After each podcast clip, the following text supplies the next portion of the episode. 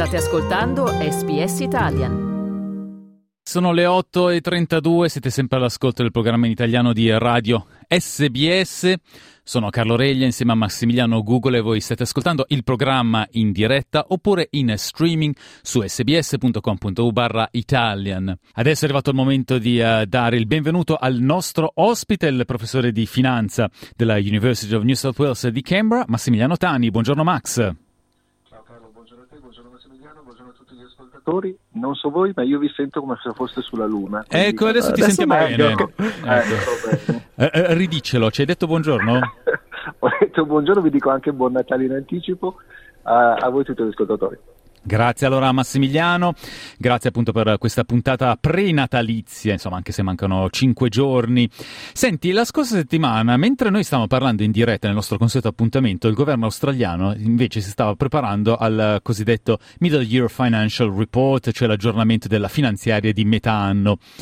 Ebbene, buone notizie per le casse federali con il surplus che continua a crescere, è infermabile e con le previsioni di ulteriori 64 eh, miliardi nelle casse del governo nei prossimi quattro anni. Allora, cosa ci ha detto questo rapporto sullo stato di salute dei forzieri australiani? Ma quest'anno tutto sommato abbastanza bene perché le compagnie australiane stanno abbastanza bene, per cui il Covid è stato, o il post-Covid, una specie di toccasana per loro perché non tutto è ritornato normale c'è molta meno competizione in giro e quando c'è meno competizione ci sono più profitti per le aziende, quindi le aziende tutto sommato stanno molto bene, le persone un pochettino meno, il governo che prende le tasse dalle aziende è ben felice e poi continuiamo ad avere incertezza internazionale, guerra eh, in Ucraina, instabilità in altre parti del mondo, per esempio a livello del Mar Rosso adesso c'è, c'è il pericolo che eh, i prezzi possano esplodere perché eh, se si transita di meno da quella parte ovviamente costa di più portare eh, prodotti da una parte del, mh, mm, all'altra del mondo, ecco tutto questo fa sì che le materie prime diventino più care e noi che di materie prime ne abbiamo tante eh, facciamo non io e te, ma chi le materie prime le possiede grandi profitti è il governo che prende tasse da questo ehm, ne beneficia direttamente. Parlavi Max delle persone, diciamo quelle che non hanno accesso alle materie prime direttamente. Parliamo degli stipendi che insomma si dice crescono, crescono, ma in realtà i dati ci dicono che la crescita reale degli stipendi quest'anno finanziario è stata soltanto dello 0,25%. Il governo ha già dichiarato che per il momento non ci saranno aiuti per affrontare il caro vita e aspetta la finanziaria del prossimo maggio. Ma perché quando i problemi sono adesso e insomma anche urgenti? Ma allora, da un punto di vista economico non c'è assolutamente nessuna ragione per eh, ritardare fare eh, delle misure importanti, soprattutto quando tu vedi che appunto la popolazione in Australia o gran parte della popolazione in Australia bene non sta, eh, ma dall'altra vediamo il governo non avere nessun tipo di problema a, a essere d'accordo per spendere miliardi e miliardi di dollari in cose della difesa che chissà se serviranno, chissà non serviranno, sembra che servano a qualcun altro, non direttamente a noi, per cui dice vabbè da una parte tu hai tutti questi soldi che dai alla difesa, dall'altra cerca di bilanciare dando aiuti alle persone eh, che vivono in questo paese, questo non si vede. Quindi da un punto di vista economico quello che le decisioni che, che, sono prese o che non sono prese non hanno un senso particolare, quindi uno deve andare a cercare in ragioni non direttamente economiche e lì magari viene fuori che, che ne so, ci stiamo avvicinando forse a un periodo elettorale e quindi prima di eh, decidere, prendere delle posizioni importanti e, ed essere eh, convinti di queste e portarle al pubblico di chi vota, magari aspetta un attimo, eh, vedi effettivamente quanto hai in cassa e poi decidi cosa fare. Perché quello di cui si è parlato nel uh, Middle Year Financial Report sono previsioni o sono effettivamente soldi arrivati in cassa? Chiariamo questo punto. Ma sono eh, aggiustamenti di previsione, per cui tu fai ecco. una previsione e poi dici vabbè come è andata effettivamente. Però eh, quando tu eh, arrivi al eh, bilancio di fine anno sai esattamente quello che hai in cassa e dici vabbè io voglio spendere i miei soldi in questo modo, quest'altro modo e quest'altro modo. ripeto, ehm, è tutto sommato un, un, governo che sembra abbastanza timido da questo punto di vista, quindi non è chiarissimo effettivamente ehm, eh, quello che, eh, che, vuole fare perché per esempio i tagli alle tasse, questi sembrano essere confermati per quanto si continua a dire non, non metteteli eh, in pratica questi tagli fiscali dati a chi effettivamente ha bisogno eh, di più soldi per arrivare a fine del mese. Abbiamo queste spese straord- straordinarie, proprio incredibilmente alte per la difesa, ma a che cosa servono queste qua quando abbiamo altri tipi di problemi in questo momento? E però anche lì non se ne discute assolutamente.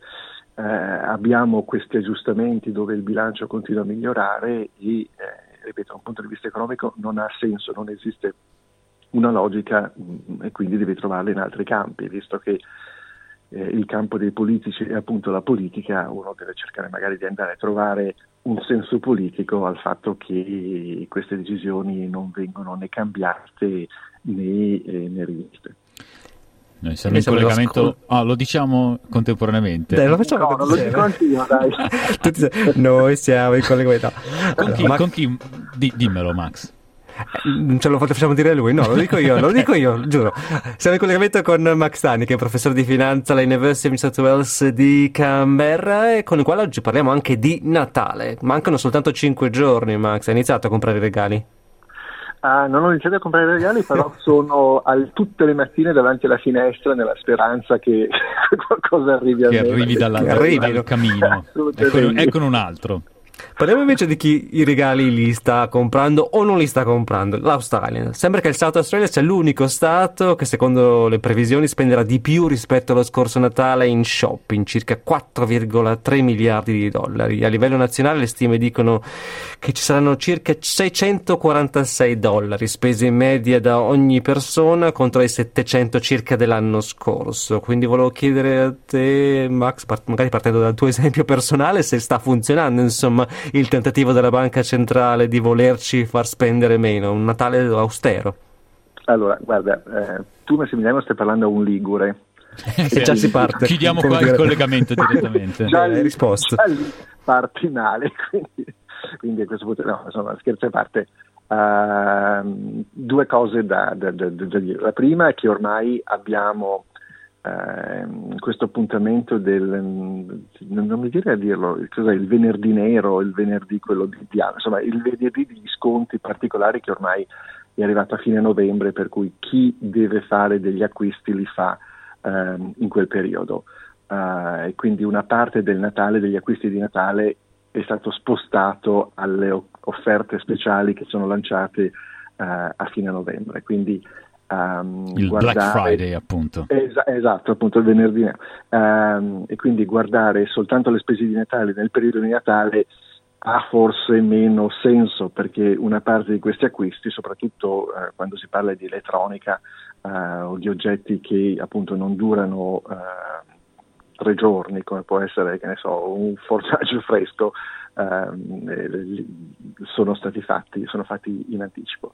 L'altra cosa dove è difficile andare a capire che cosa succede, il punto numero due, è che eh, oggigiorno tanti acquisti vengono fatti online e di quello non è che hai un'idea eh, chiara e precisa, per cui tu vai a intervistare le persone, magari sì, puoi fare interviste telefoniche, eh, però le persone che trovi o le trovi di fronte a un centro commerciale oppure ti possono dire quando sei al telefono, sì, voglio fare qualsiasi cosa, però il, il, numero effettivo di spesa che ci sarà a Natale, ahimè, lo sapremo soltanto dopo. Certo è che, eh, perlomeno da quello che io vedo attorno a me, eh, ritornando alla domanda eh, iniziale o l'aspetto personale, non mi sembra di vedere persone che non spendano uh, e non spandano, per cui anche quel, quel tronco che ho visto della città non mi sembra di vedere uh, crisi particolari oppure sai, i super sconti dell'ultimo minuto perché i negozi devono